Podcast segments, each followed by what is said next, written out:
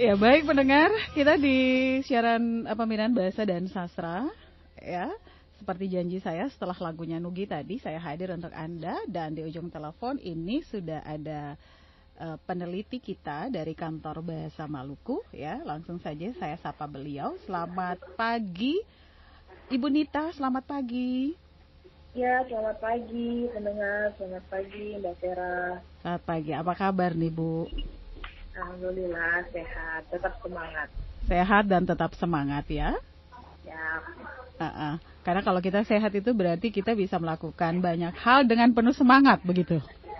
Betul, apalagi sudah akhir tahun begini, banyak pekerjaan yang harus diselesaikan, makanya harus tetap semangat dan harus sehat. Iya, siap, siap, siap.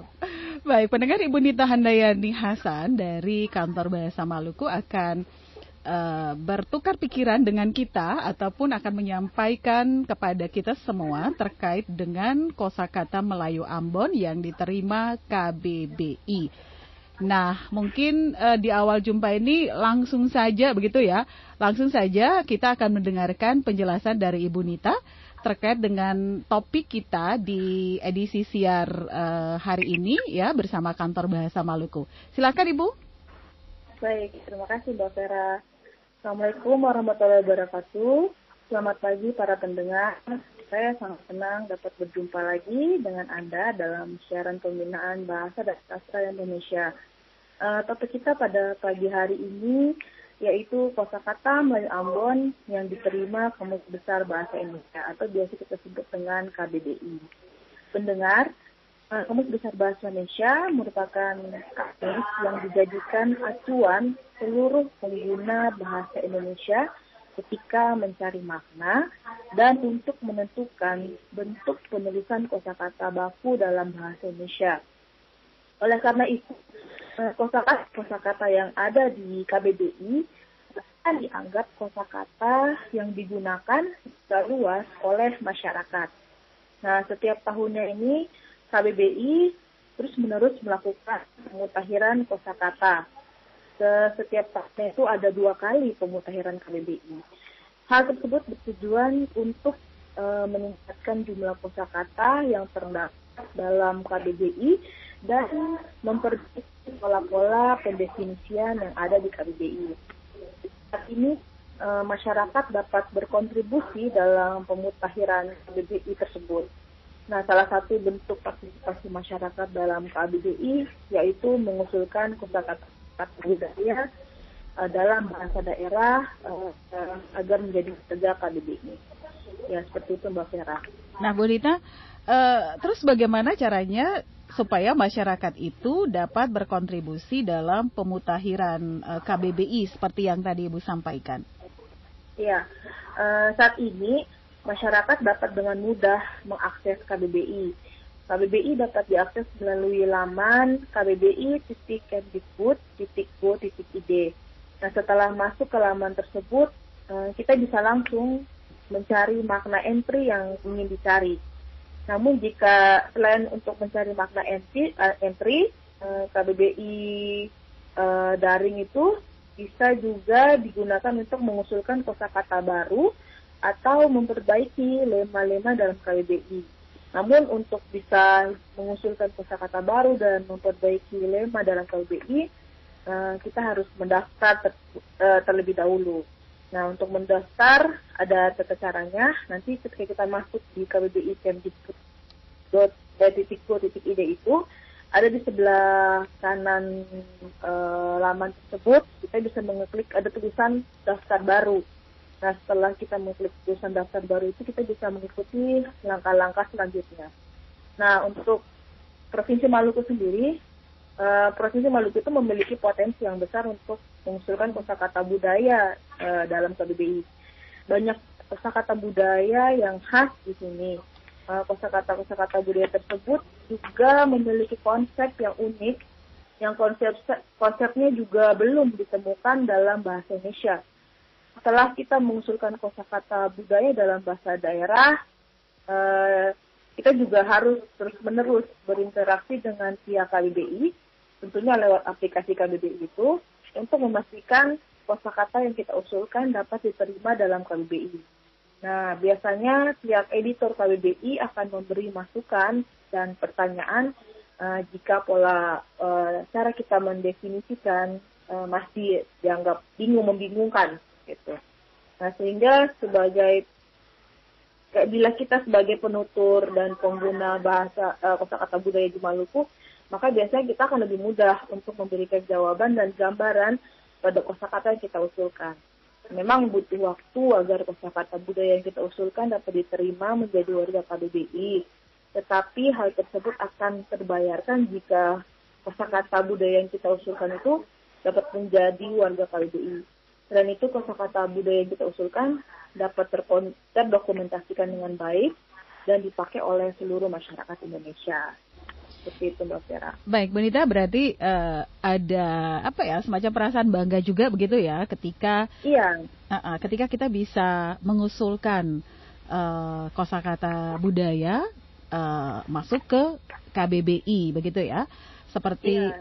Uh, yang tadi Ibu sampaikan di akhir penjelasannya bahwa dengan uh, kosakata budaya yang kita usulkan ini ini juga dapat terdokumentasi dengan baik dan bisa uh, bermanfaat begitu ya bagi masyarakat Indonesia.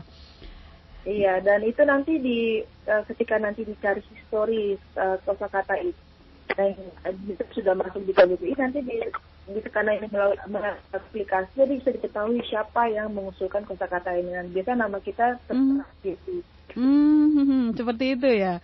Iya. Baik. Nah, Bonita, selain mengusulkan kosakata baru, nah apakah kita juga dapat memberikan masukan pada kosakata-kosakata yang telah ada di KBBI tersebut? Iya, uh, tentu saja.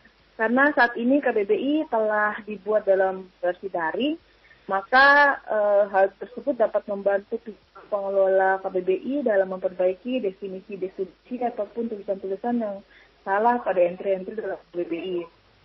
Nah, memang kan uh, kamus ini kan terus-menerus berkembang ya. Nah, jadi mungkin ketika ada dalam satu kata, jika nantinya ada perubahan makna itu bisa uh, diusulkan di KBBI. Nah, untuk dapat memberikan masukan dalam perbaikan entry yang telah ada dalam KBBI, tentu saja awalnya kita harus menjadi uh, pengguna aktif dalam KBBI daring. Nah, langkah-langkahnya sama seperti saat kita mendaftar sebagai pendaftar baru.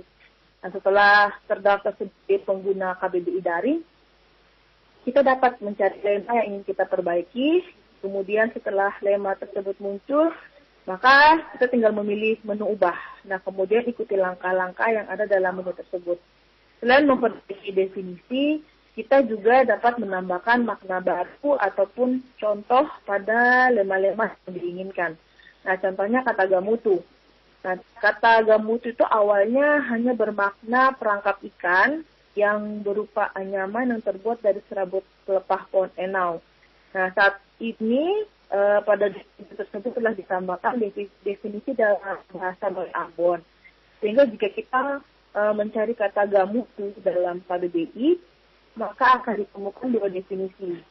Ini pertama yaitu perangkap ikan yang berupa anyaman yang terbuat dari serabut pelepah pohon taro dan definisi kedua dalam bahasa Melayu Ambon yaitu syarat aren.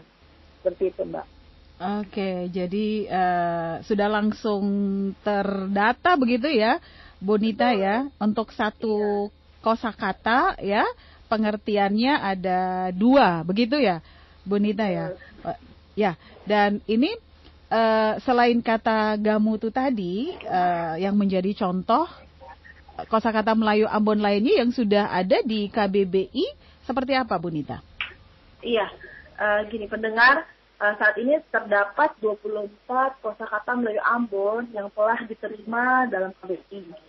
Nah, kosakata-kosakata tersebut telah diakui oleh negara untuk digunakan secara nasional kosakata-kosakata yang telah diterima KBBI tersebut yaitu ada elau, amane, anaye, aong, arombai, asuang, babulu, bambu gila, gilalo, boga-boga, gamutu, gepe, kanjoli, karabu, tatong, kewang, lombar, losyan, mamboro, nonai, pela gandong, tele, toa-toa, dan usi. Nah, kita patut berbangga hati karena memang kosakata kosakata tersebut telah diterima dalam KBBI. Tersebut ya, dikarenakan kosakata kosakata tersebut melalui proses terima di KBBI itu butuh proses yang sangat panjang dan juga memang harus disesuaikan dengan uh, tata bahasa, tata bahasa bahasa Indonesia. Setelah diuji oleh para pakar bahasa, baru kosakata itu bisa diterima di KBBI. Nah, selain kosakata-kosakata tersebut, ada juga kosakata-kosakata yang berasal dari bahasa daerah di Maluku yang telah diterima dalam KBBI. Kosakata-kosakata tersebut berasal dari bahasa Alune, itu, Kare, Pola, Pur, Luhu, Serua, dan Seluarsa. Saya rasa masih banyak konsep-konsep unik yang ada dalam kosakata-kosakata budaya bahasa daerah di Provinsi Maluku. Oleh karena itu, Peran serta masyarakat sangat dibutuhkan agar kosakata budaya yang ada di Maluku dapat dikenal lebih luas lagi. Itu Mbak. Nah, Bonita ini saya tertarik sekali nih. Ini uh, tadi kata Bonita kan ada 24 kosakata Melayu yang sudah diterima oleh KBBI. Uh, eh, mulai dari alau tadi ya, arom ya. arombai. Padahal kita tuh kadang menyebut arumbai, ternyata arombai. Arombai. Nah, kemudian tadi ada di antaranya juga ada gandong, sela, soswa, dan usi. Sementara kan pasti banyak sekali kosakata Melayu yang uh, kita miliki, tetapi mungkin karena belum resmi masuk di KBBI ya, begitu ya Bu Nita ya? Uh, ini kan kosakata Melayu Ambon, uh -huh. jadi uh, untuk kosakata Melayu kan sebenarnya banyak ya ragamnya. Oh. Sudah dipakai oleh masyarakat di Ambon seperti mm -hmm. itu dan memang sudah disesuaikan sudah disesuaikan juga dengan uh, pola pengucapan orang Ambon seperti itu. Iya. Nah, uh, misalnya ada per perbedaan dari satu kata misalnya uh, perbedaan pengucapan sebenarnya saya rasa itu hanya uh, apa variasi tadi mm -hmm. pada kita ber, uh, cara kita berbahasa. Dan memang kalau ketika sudah masuk di KBBI uh, itulah penulisan yang sudah benar seperti mm -hmm. itu. Tadi Mbak uh, Fera uh, sebutkan soal arobai dan arum menyebutkan nah gitu saja karena ya ini lebih duluan arombai nah jadi bisa juga kata itu menjadi lebih baku dibandingkan arombai seperti itu. Mm-hmm. nah selain itu juga makanya kalau misalnya kita punya uh, ada pengusulan nah selain, uh, kita bisa mengawal uh, pengusulan kita itu sehingga uh, cara penulisan yang tidak benar itu bisa dijadikan standar. Karena di Maluku di Kota Ambon belum ada ya standar baku untuk penulisan kata itu seperti apa seperti itu hmm. Hmm. Baik. Baik, Bonita, memang ini penting sekali sehingga generasi kita ke depan juga lebih memahami terkait dengan kosakata Melayu Ambon ya, sehingga itu tidak terkikis begitu. Nah, Bonita, ya. uh, pastinya ada syarat-syarat khusus ya, sehingga kosakata ini bisa diusulkan dan diterima dalam KBBI. Tetapi penjelasan ini kita pending dulu ya. Kita pending dulu. Ya pastinya Ibu Nita akan menjawab pertanyaan saya ini setelah kita dengarkan dulu yang satu ini. Hei seluruh rakyat Indonesia, kibarkan bendera sang merah putih di Papua, di negara ini, di Irian Barat. Termasuk Indonesia, sumber daya alam yang dimilikinya harus pandai-pandai dimanfaatkan. Keindahan berputar melawan waktu dan aku tiba-tiba teringat padamu. Barangkali senja ini bagus untukmu.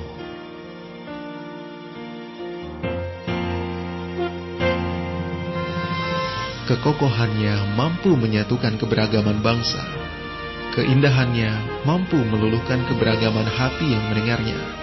Dan keteguhannya mampu membawa negeri ini bersatu dalam bineka tunggal ika. Itulah bahasa Indonesia.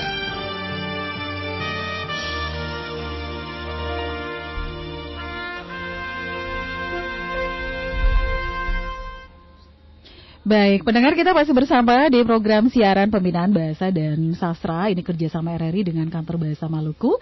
Dan di ujung telepon ada peneliti dari Kantor Bahasa Maluku, ada Ibu Nita Handayani Hasan. Nah, Ibu Nita, ini melanjut dan mengulangi pertanyaan saya tadi terkait dengan apakah ada syarat-syarat khusus agar kosakata yang kita usulkan itu dapat diterima dalam KBBI? Ya, uh, tentu saja ya. Memang kita memiliki syarat agar kata yang kita usulkan dapat terima dalam KBBI. Nah, syarat-syaratnya yaitu harus memiliki konsep unik atau belum ada dalam bahasa Indonesia. Kemudian iconik, kemudian atau tidak e, memiliki e, pengucapan yang unik, kemudian tidak mengandung unsur negatif, kemudian dan terakhir e, sesuai kaidah bahasa Indonesia. Nah, nah yang dimaksud dengan konsep unik yaitu kosakata yang kita usulkan harus belum terdeskripsikan dalam bahasa Indonesia sehingga nantinya kosakata yang kita usulkan dapat mengisi kosongan daya ungkap bahasa Indonesia. Syarat kedua yaitu efonik atau enak didengar. Nah, jika kita mengucapkan kosakata uh, dengan mudah uh, dengan nada yang enak didengar, maka kosakata itu menjadi mudah diingat. Syarat ketiga yaitu tidak uh, mengandung unsur negatif. Maksudnya uh, sebaiknya kita mengusulkan kosakata-kosakata yang bermakna positif. Nah, memang mungkin ya masih banyak juga sebenarnya kosakata yang berkonotasi positif yang memang masih bisa kita usulkan. Syarat yang terakhir yaitu sesuai kaidah bahasa Indonesia. Nah untuk syarat yang ketiga ini uh, merupakan syarat yang tetap dipenuhi. Syarat tersebut dikarenakan kosakata kosakata yang ada dalam KBBI nantinya akan dipakai oleh seluruh masyarakat Indonesia. Oleh karena itu, seluruh masyarakat, Indonesia uh, harus mampu mengucapkan kosakata-kosakata tersebut dengan baik. Namun hal tersebut jangan menjadikan penghalang bagi kita untuk mengusulkan kosakata. Memang uh, saya tahu ada beberapa kosakata bahasa daerah dari Maluku yang terkadang sulit untuk diucapkan oleh orang yang bukan penutur bahasa daerah. Namun uh, kekurangan itu uh, dapat kita atasi dengan penyesuaian. Nah, biasanya kosakata-kosakata yang agak sulit diucapkan, uh, jika memang dicek yang diusulkan itu, dia memiliki konsep yang unik. Uh, oleh para editor itu menganggap bahwa kosakata yang kita usulkan ini konsepnya unik dan uh, belum ada dalam uh, bahasa Indonesia. Dan maka kosakata tersebut akan disesuaikan penulisan dan pengucapannya dalam bahasa Indonesia. Nah, makanya uh, ketika kita mengusulkan itu harus kita harus sering-sering berkomunikasi dengan pihak editor KBBI uh, agar penyesuaian uh, dalam bahasa Indonesia itu bisa uh, paling enggak bisa apa ya dilakukan komunikasi dengan baik sehingga nanti kita bisa mendapatkan bentuk yang uh, terbaik dari kosakata yang kita usulkan tersebut. Berarti uh, dalam penyesuaian kosakata bahasa daerah yang tidak sesuai dengan uh, kaidah bahasa Indonesia, kita harus uh, apa ya harus mengubah kata tersebut ya. Begitu ya Bu Nita? Iya biasanya kayak uh, biasanya kita menambah uh, vokal. Misalnya kalau kalau di kata-kata bahasa kayak itu kan biasa rangka konsonan ya. Mm-hmm. misalnya uh, uh, va gitu. Bisa atau kita bisa mengucapkan dengan va nah karena biasa orang ada juga orang Indonesia yang tidak bisa memakai kata va biasa diganti dengan huruf w seperti itu. Jadi lebih atau kalau kata itu rangka konsonan yang memang uh, susah untuk diucapkan bisa disisipkan satu vokal. Seperti itu Pak. Hmm, menarik sekali memang ya terkait dengan kosakata Melayu Ambon ini. Dan uh, Bu Nita juga pendengar kita sudah berada di penghujung kebersamaan kita di program siaran pembinaan bahasa dan sastra kerjasama RRI dengan Kantor Bahasa Maluku. Nah, Bu Nita terkait dengan topik kita uh, kosakata Melayu Ambon yang diterima KBBI. Nah, banyak sekali yang sudah dijelaskan oleh Ibu Nita tadi. Uh, di akhir jumpa kita ini mungkin ada uh, semacam poin-poin penting yang ingin Ibu sampaikan untuk memperkaya wawasan pendengar kita terkait dengan kosakata Melayu Ambon yang diterima KBBI. Silakan Bu Nita. Ya baik, terima kasih Mbak Vera. Pendengar, uh, maksudnya kata bahasa daerah dalam KBBI dapat membantu pelestarian bahasa daerah. Banyak konsep unik yang terkandung dalam bahasa daerah yang dapat dijadikan sumber dalam meningkatkan daya ungkap bahasa Indonesia. Daripada kita terus-menerus menyerap kosakata-kosakata bahasa asing, lebih baik kita memanfaatkan dan memopulerkan kosakata bahasa daerah yang kita punya. Tidak dapat dibungkiri lagi bahwa saat ini kosakata bahasa daerah yang paling banyak diserap oleh KBBI yaitu bahasa Jawa dan Sunda. Hal tersebut dikarenakan kedua bahasa tersebut memiliki penutur bahasa daerah yang terbanyak, sehingga kosakata-kosakata di kedua bahasa daerah tersebut lebih populer dibandingkan kosakata bahasa daerah lainnya. Meskipun demikian, bukanlah hal yang mustahil bagi kita untuk memperkenalkan kosakata-kosakata budaya yang ada dalam bahasa-bahasa daerah di Provinsi Maluku. Oleh karena itu, kita harus terus-menerus mempopulerkan kosakata-kosakata budaya yang kita miliki sehingga kosakata-kosakata budaya tersebut dapat dikenal secara nasional. Ke-24 kosakata bahasa Melayu Ambon yang telah terdapat dalam KBBI yaitu Alau, Amane, Anaye, Awong, Arombai, Akuang, Babulu, Bambu Gila, Bilalo, boga-boga, gamutu, gepe, sanjoli, karabu, katong, hewang, lombar, lesian, mamboro, nonai, relagando, sele, soa-soa, dan usi harus sering-sering kita gunakan dan populerkan. Bahasa bahasa bahasa daerah tersebut telah resmi diterima oleh KBBI sehingga kosakata kosakata tersebut telah dianggap baku dan boleh digunakan dalam tulisan-tulisan ilmiah. Saya yakin masih banyak kata budaya memiliki konsep unik yang berasal dari bahasa daerah di Provinsi Maluku. Oleh karena itu, marilah kita pergunakan kosakata budaya kita sehingga dikenal luas oleh masyarakat Indonesia. Janganlah merasa malu pada bahasa daerah yang kita miliki. Selain informasi tadi, uh, saya ingin menyampaikan bahwa informasi-informasi yang berhubungan dengan informasi kebahasaan dan kesastraan serta kegiatan-kegiatan kantor bahasa Provinsi Maluku dapat dilihat di laman kantor bahasa Provinsi Maluku. Anda juga dapat bergabung dengan media sosial kami uh, di Facebook, Instagram, dan Twitter. Uh, kami juga memiliki uh, produk uh, untuk pembaca dan penulis ilmiah maupun non ilmiah. Uh, di ranah ilmiah, Kantor Bahasa Provinsi Maluku memiliki jurnal Toto Buang, sedangkan di ranah non ilmiah, Kantor Bahasa Provinsi Maluku memiliki majalah di bahasa Suli. Kami sangat terbuka bagi siapa saja yang ingin menulis di kedua media tersebut.